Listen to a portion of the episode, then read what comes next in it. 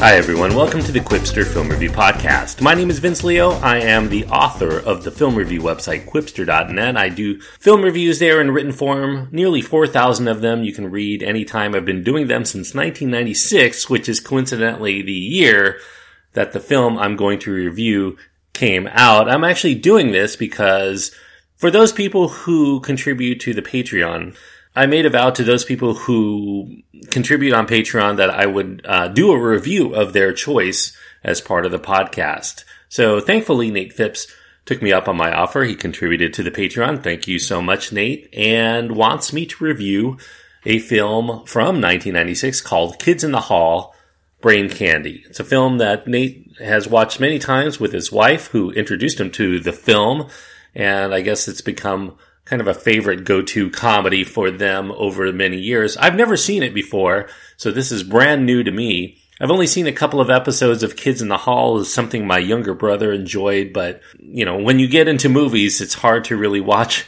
as many TV shows as you like. But, you know, life is short, as they say in this movie, among other things. It's a comedy from 1996. Lorne Michaels is the producer of this film. Lorne Michaels, of course, being the producer of Saturday Night Live. And Kids in the Hall, of course, being uh, somebody you may have seen if you lived in the 1990s, early to mid 1990s, uh, as they did their show on the CBC. If you're from Canada, it also appeared on HBO and also Comedy Central here in the United States.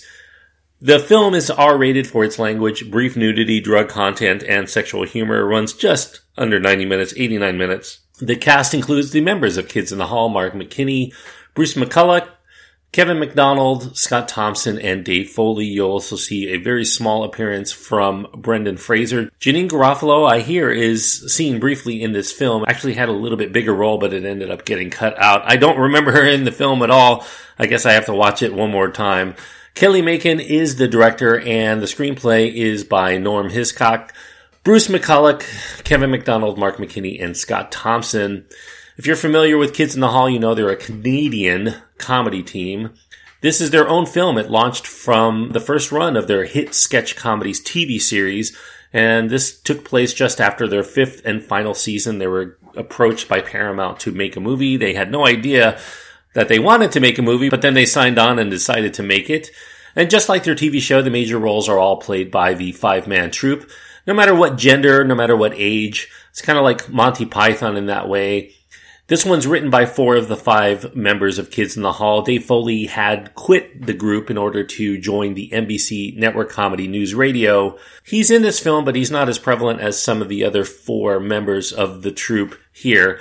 Uh, Norm Hiscock, who's the head writer for Kids in the Hall in the first run of the show. He also wrote for SNL back in the day. He chips in with some of the comedy writing as well. Though the show had more of a scattershot approach, I think that Brain Candy as a film actually has a narrative to follow. It deals with a drug company named Roritor Pharmaceuticals. They're in need of a hit wonder drug. They launch a new and mostly untested antidepressant that they call Gleemonex The creators of Gleemonex promise to lock the patient into the sensation of reliving their happiest memory over and over. This new drug quickly becomes the number one in the market, as you could imagine. It's even more popular they say in this film, than penicillin. We follow several people who use the product, as well as the drug's inventor, played by Kevin McDonald, and then the CEO and president of Roritor Pharmaceuticals, played by Mark McKinney, who is doing, who's basically uh, an inside joke. He's riffing on the personality of producer Lorne Michaels. And then we also see him interact with the board members of Roritor as they deal with the overnight success of their hit product. Now, Brain Candy is directed by Kelly Makin, who is a longtime TV director, but also directed features like Mickey Blue Eyes. I've only seen one feature by Makin, which was I Do But I Don't, which I think was made for Lifetime. Makin brings here a sense of stylish camera movements. A lot of lavish set designs are, are put in here. There are a few rudimentary uh, special effects shots that give the film a visual flair. This film really is as absurd as you'd expect from the quintet of comedians. There are touches of the surreal, but the satirical takes on such things as corporate greed and the rampant desire for this chemical alteration of every bad feeling we might have, those satirical beats are still relevant today for the humor. We see the proliferation of mood pills as pessimistically accepted as necessary from the public and for which big pharma is more than willing to push heavily on a populace by telling us we need their product to live fulfilling and happy lives. So, although this is a brand new and original product for Kids in the Hall, fans of the show will still see some of the characters that they created for the TV return in small bits. We've got the racist or bigoted cab driver who is the narrator of the film.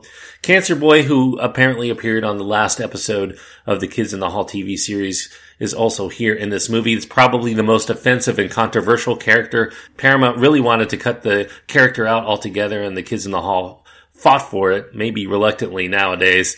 And we have the cops that we saw on the Kids in the Hall and a handful of other characters as well.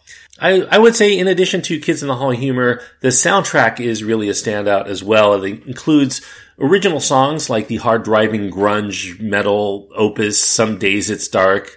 We also have a jazzy musical number in the middle of this film called I'm Gay, which I think a lot of people will find quite amusing. Featured artists in other areas on the soundtrack include popular 90s college radio staples like Liz Phair, They Might Be Giants, Matthew Sweet, Stereolab, La Tango, and a host of others. I think some people probably bought the soundtrack and never saw the movie at the time. This was a bit of a flop in the movie theaters. As so happens with sketch comedy ideas in feature film form, many viewers are likely going to find Brain Candy to be a bit of a mixed bag. Kids in the Hall fans are likely going to be the most in tune with the humor here. Those who don't really like their brand of zany mental humor may grow less tolerant of the material with each passing character change or repeat joke.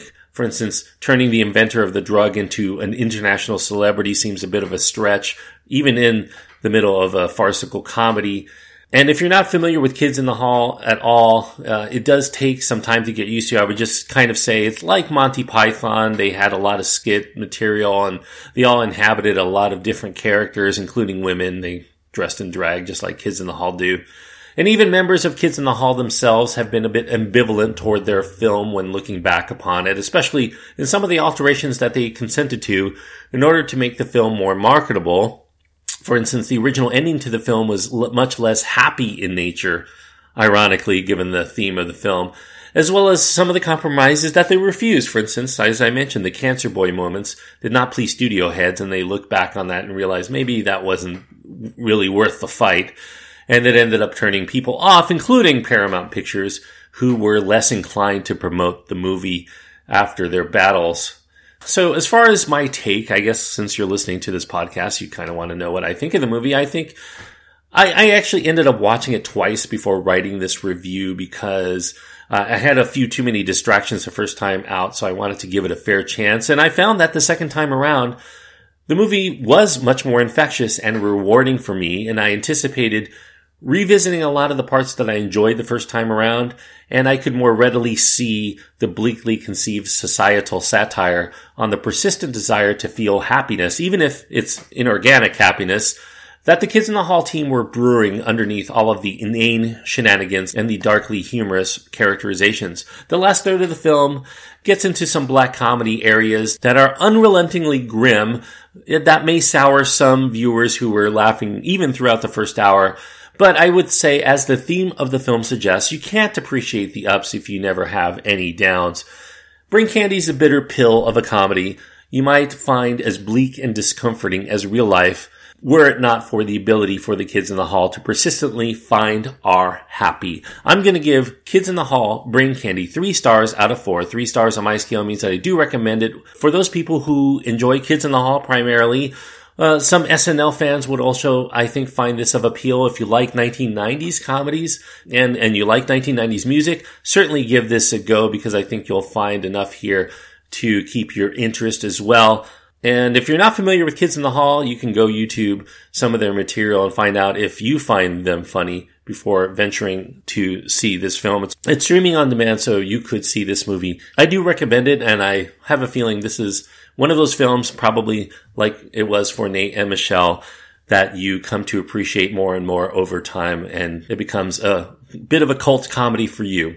Three stars for Kids in the Hall, Brain Candy. Thank you everyone for listening. I hope that you enjoyed this review. If you did, I do encourage you to click the subscribe button. If you happen to like the fact that I reviewed something old, I'm, I'm so used to reviewing new films on this podcast. If you want me to do a little bit older material, Please let me know and give me some recommendations as far as movies you'd like to hear me do a review on. If you're like Nate, you can make a contribution to the show at patreon.com slash quipster, and I'll be happy to review an older film for you.